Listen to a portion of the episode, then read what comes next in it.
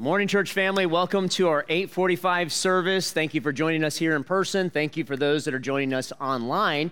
We're going to find ourselves this morning in Hebrews chapter 4. We're going to dovetail last week's message with this week's message and give you a little further uh, understanding of Hebrews chapter 4, verse 14 in just a moment. We have some good news. Uh, uh, the way we do membership here at Desert Hills is every couple of months we have a membership class, and anybody that is coming for membership um, has a testimony of salvation, and then after that salvation, they've been baptized by immersion, not as a means to salvation, but to profess their salvation. And then they understand what our church believes and are in alignment with that. They go through the membership class, and we have several people in this service that are coming to identify with Desert Hills. They've been through our membership class, and they want to be recognized uh, as members. Roy Fox, if you would stand or raise your hand. Roy, there's Roy. We'll save our applause here for just a minute. Uh, Sue Davis. Sue Davis, are you here this morning, Sue? Sue's right here. Uh, Rochelle McNamara. Rochelle, is she here this morning? And Christina Ebert. Uh, well, let's give them a hand this morning. They're all coming for membership here today at Desert Hills. Thank you. And I want to say a word of thanks to uh, all of our veterans that are here today. I know it was on Friday we celebrated Veterans Day, the 11th day of the 11th month at the 11th hours when it kind of initially went down. And I was at a veteran service this week and uh, just was moved. And I'm, I'm grateful for our veterans. I'm grateful for their service. I'm grateful for the freedoms that we have in America. In fact, I was so moved. While I was in that, that service, they did this thing called the pageantry of flags and I'd never seen it before where they showed all the flags that are in the history of America and they gave uh, you know all the history about it. And i was moved and then they did the uh, the table uh, the memory memory table and i was moved by that. And uh, and i thought to myself i thought you know when our country was founded you had these people that were diametrically opposed in a lot of things that they believed I mean, they did not like each other and they did not like some of the things that each other stood for. But they realized if we're going to stand against England, we have to come together on what's important. And they did. And for 200 and some years, we've had one of the freest, greatest countries in all of the world, in all of history. And I was watching all this stuff go down. I love our country so much. And as all this stuff was going down, all this patriotic music was being played, I was like, maybe I can run. You know, it's so hard. You hear, you know, one person against another person, and, and the first thing that they try to do is they bash the other person. And I thought, I don't need to do that. I could just say what I'm for. And I thought, you know what? If I did that, I hate politics. And I thought I'd be taking a step down. Because I believe what I'm going to give you today can affect your life more than that.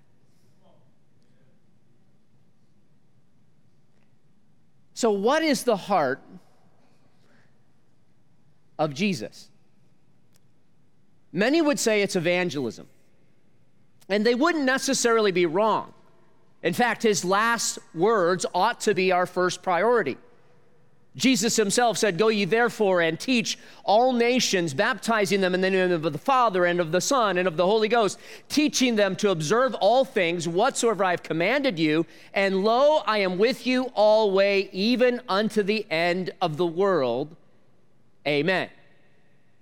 Now, obviously, evangelism is important, and we understand that from the time of Christ until, until today, we have people involved in evangelism. If it weren't so, we wouldn't even have a church today. But somebody gave you the gospel, somebody gave me the gospel, somebody gave your mom and dad the gospel, and as a result of that, we are continuing to perpetuate the message of Jesus Christ.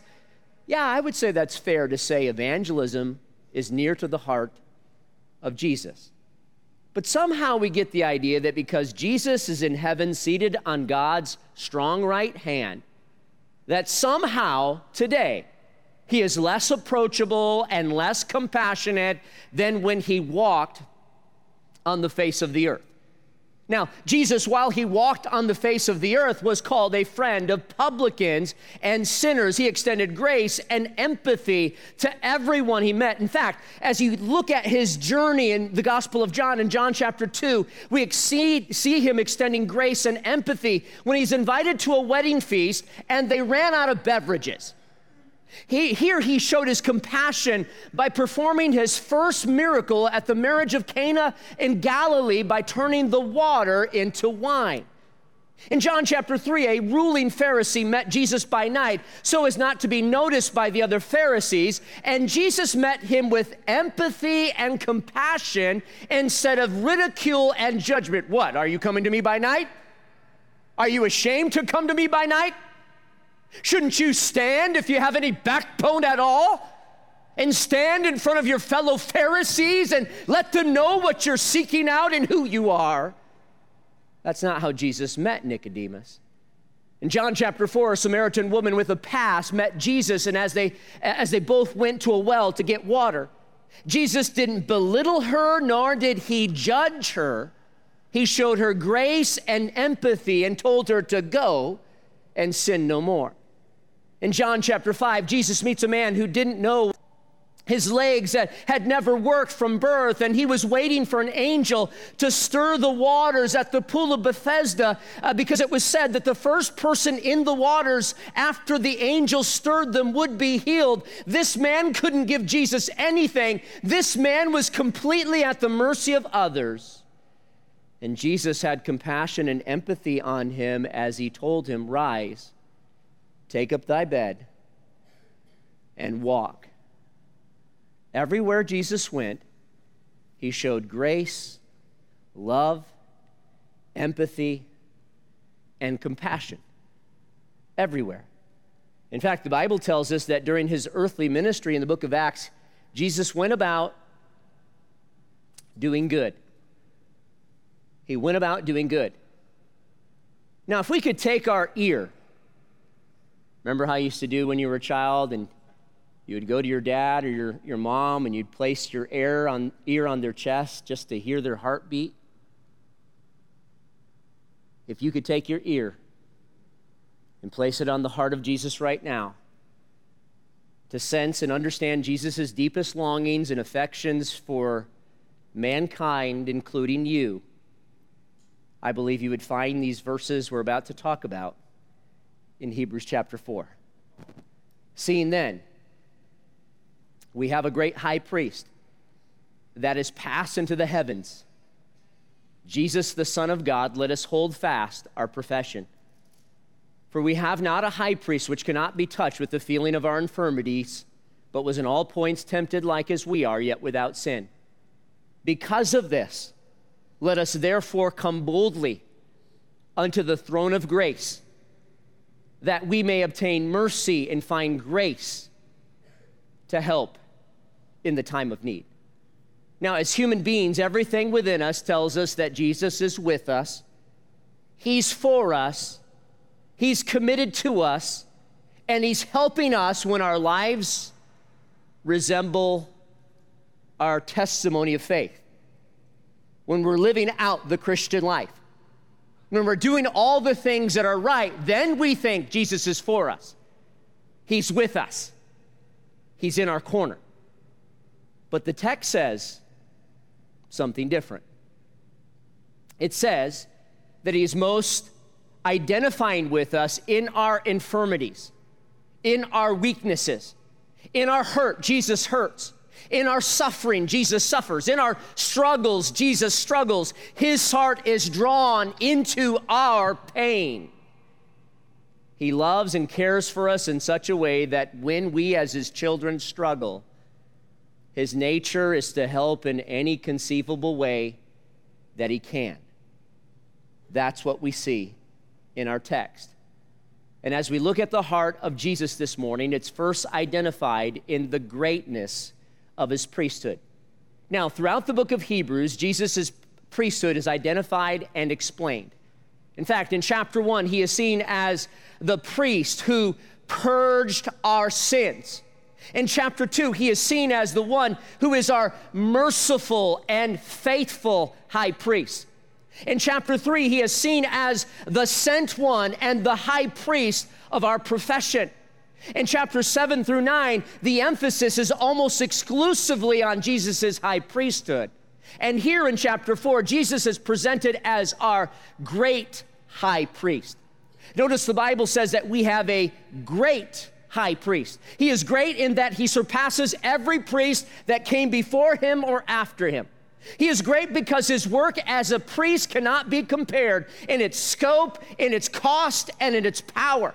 He is so great that, in effect, he ended the priesthood with his once for all sacrifice of himself. There's no need anymore for a priesthood because Jesus ended it all. In fact, he is great as our only mediator between God and man. You don't need me to go to God on your behalf. You don't need some other man with some religious name to go to God on your behalf. Jesus went to God on our behalf and became the once for all sacrifice for our sins. In fact, the Bible says in 1 Timothy says that there is one God and one mediator between God and men, the man Christ Jesus, who gave himself a ransom for all.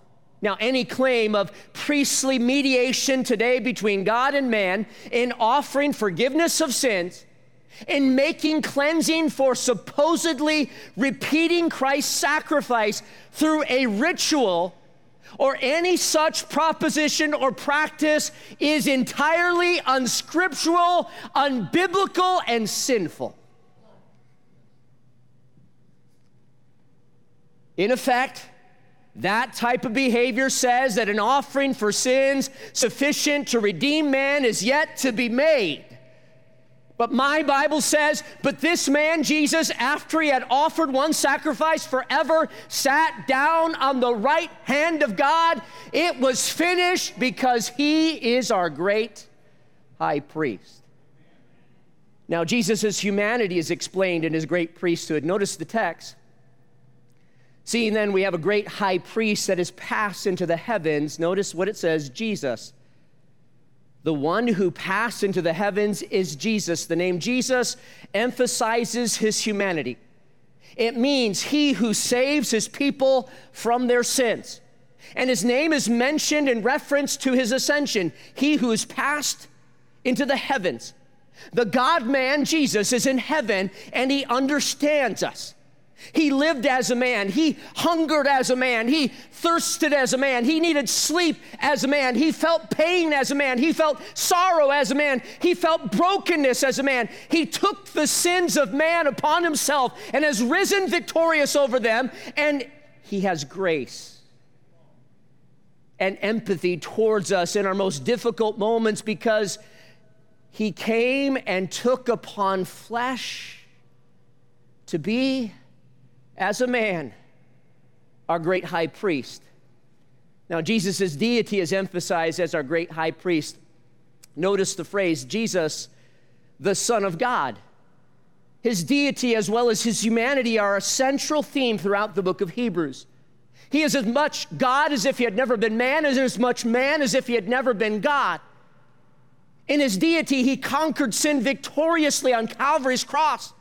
In his humanity, he became the priest to surpass all priests in that he didn't offer an offering for himself and then for the sins of the people as the Old Testament priest did. He was the offering. And notice what the Bible says. Seeing then that we have a great high priest that has passed into the heavens, Jesus, the Son of God, notice what it says. Let us hold fast our profession. I love reading old books, and years ago I read a book called The Pursuit of God by A.W. Tozer.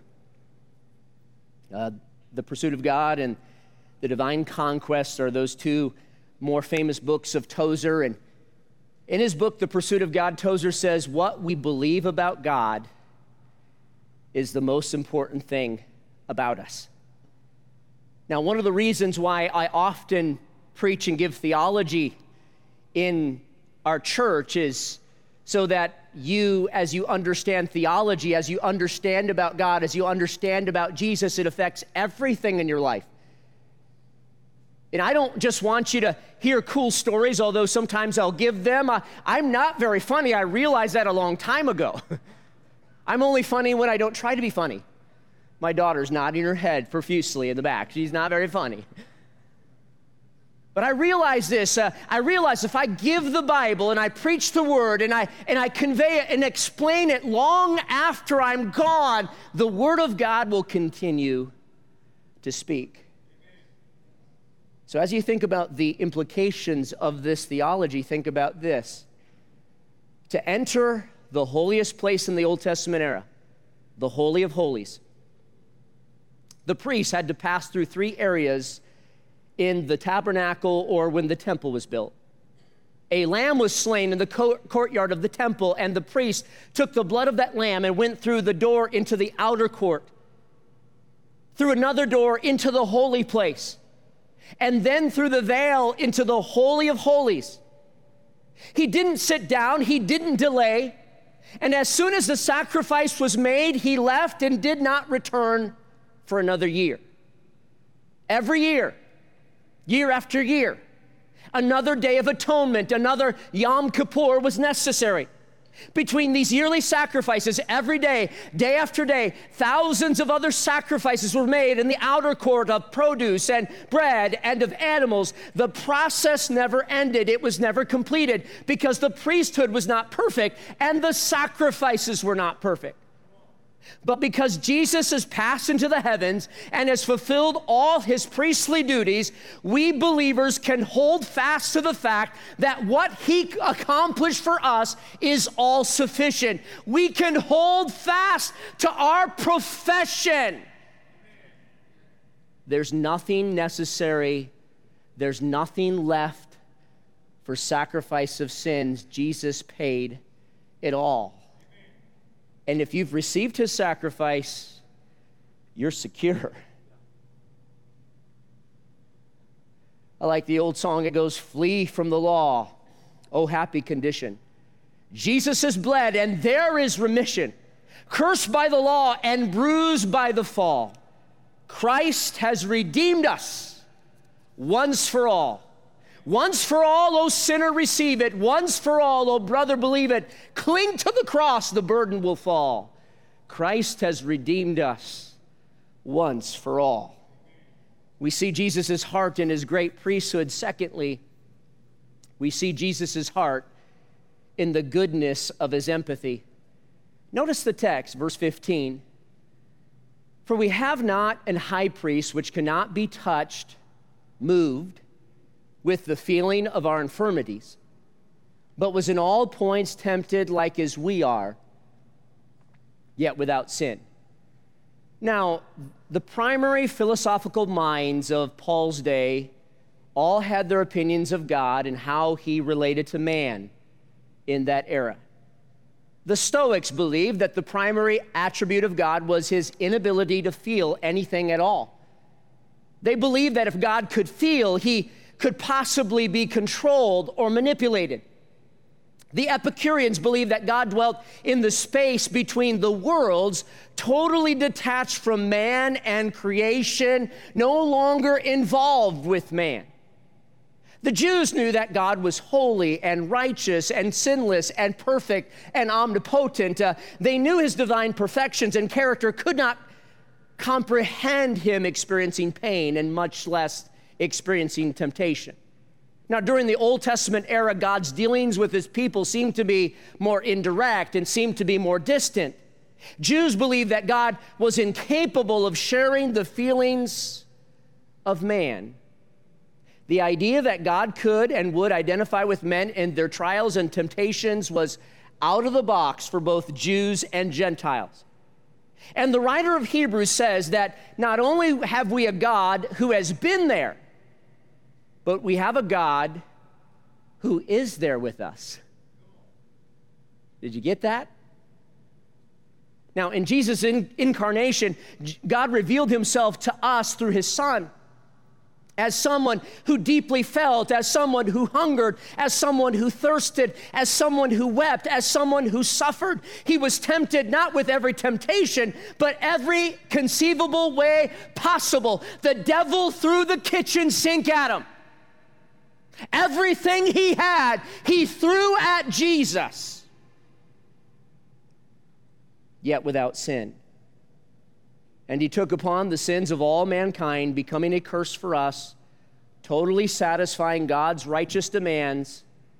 God was not detached in that.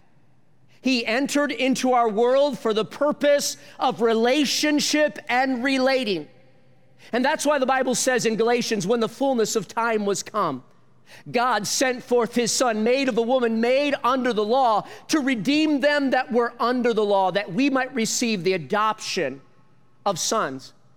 You see, God's dealings with men in the person of his son were direct. The Bible says, For he hath made him, God hath made him, Jesus, to be sin for us who knew no sin, that we might be made the righteousness of God in him. Think about this. Every one of us, literally, when he was on the cross, you and I were on his mind. He knew you would be born. He knew you would live where you have lived. He knew you would sin. He knew you would struggle. And yet, in all of that, he was still driven to the cross. Think about that. For every one of us. In his goodness, he empathizes with us. He understands our weaknesses. He understands our infirmities. They drove him to the cross, they drove him to death, and they drove him to resurrection. And as our high priest, he can understand like no one else, and he can help us because that's his heart towards us. Think about it when our relationships go wrong, and they do, when we have feelings of despondency and inadequacy, when it feels like we're on the, the little turnstile of life, uh, uh, just spinning our wheels in life, not seeming to go anywhere, when it seems like that one shot of significance has bypassed us, when we can't sort out the, the emotions that flood our souls, when somebody betrays us, when we're deeply misunderstood, when we're mocked, when we want to uh, just end it all and throw in the towel there, right there, and in that moment we have a friend, our eternal high priest. Who, when he went to the cross and gave himself for us, each and every one of us was on his mind.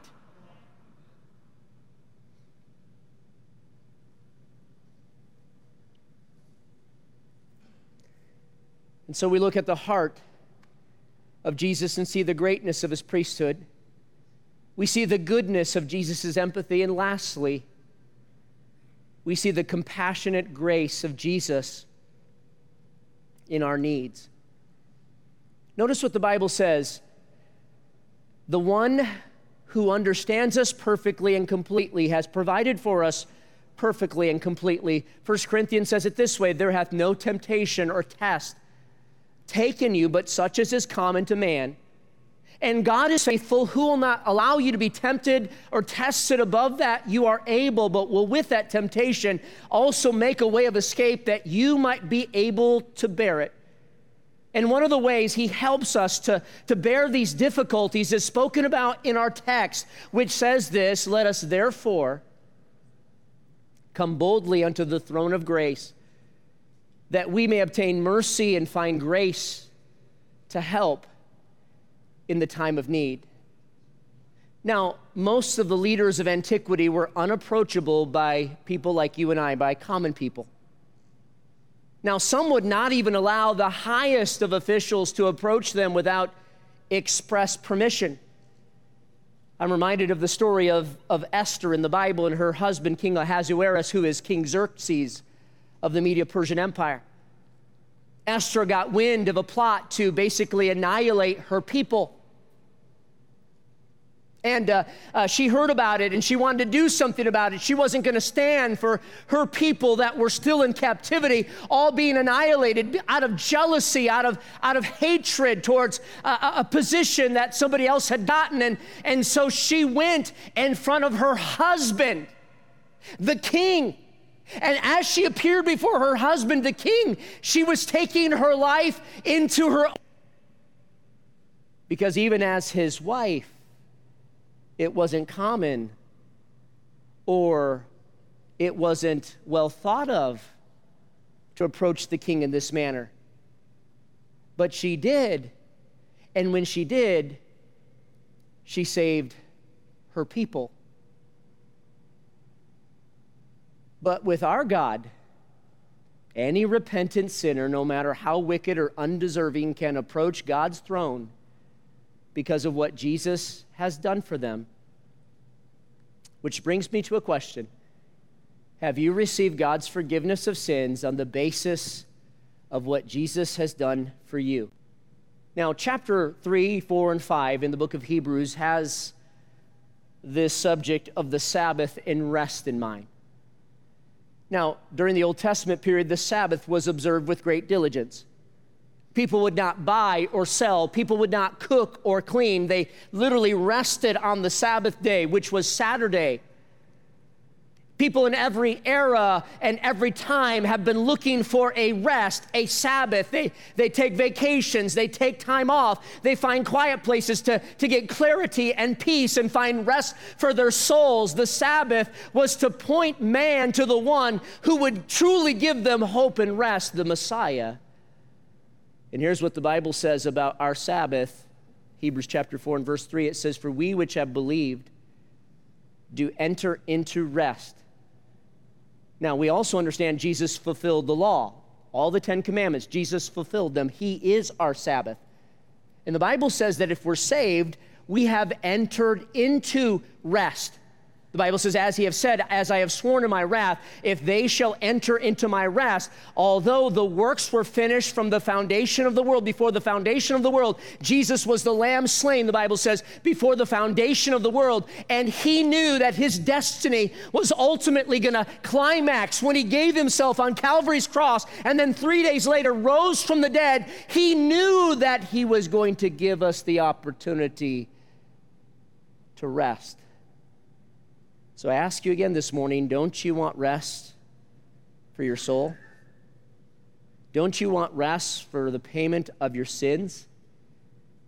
If you've never received Jesus as your Savior, won't you enter into his rest today?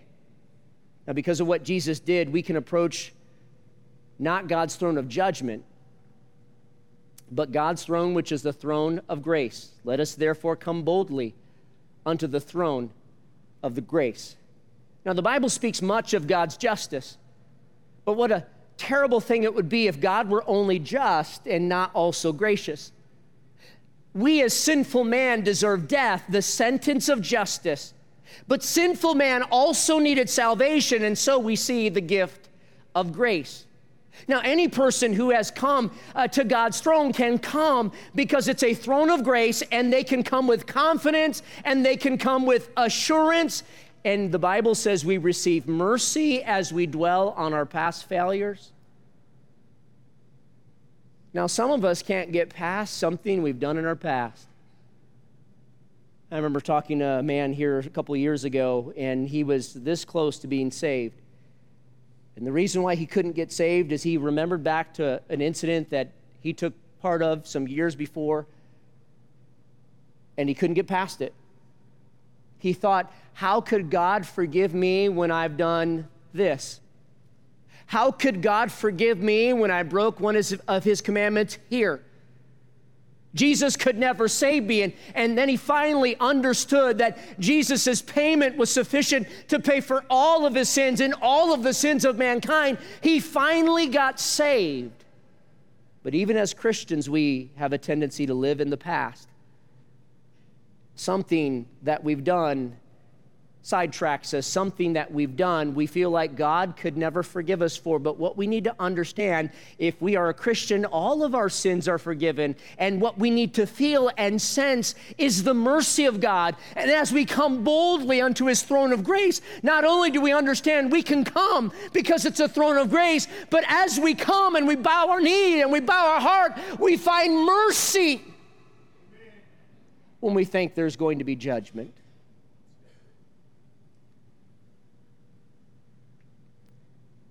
We all need this. We receive the full heart of God because Jesus' heart was extended to us in his sacrifice and he mercifully meets us in our sins and misery, and his desire is to make us whole. And then we receive the full hand of God's grace, his unmerited favor and love, and it just keeps on coming, and it just keeps on coming, and it just keeps on coming. As James says, he giveth more grace, and there's always more grace, and he always wants to share it, and it keeps coming. And notice what the Bible says this grace is to help us in our time of need. The help is always in the time of need.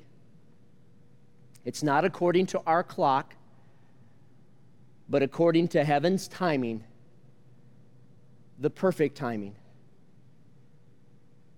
So I ask you this morning can you hear the heart of Jesus? His heart towards you, his heart towards your salvation. That's why he came. If you are saved this morning, realize what he's done for you as your great high priest. Realize the goodness of his compassion towards you. Understand uh, uh, that he loves you. He understands your struggles. He sympathizes you with you. He, nor, and he doesn't want you to sin. He doesn't want me to sin. And the devil is going to throw his greatest arrows at God's children. But we need to understand, even if we do fall, we can get back up, and there's always mercy and grace. Do you understand His compassionate grace? Whatever the need is, whatever the struggle is, whatever the heartache is, you can approach God, you can approach God's throne and not find judgment, not find vindictiveness, not find disapproval, but find mercy and grace to help you in your time of need. Can you hear his heart this morning?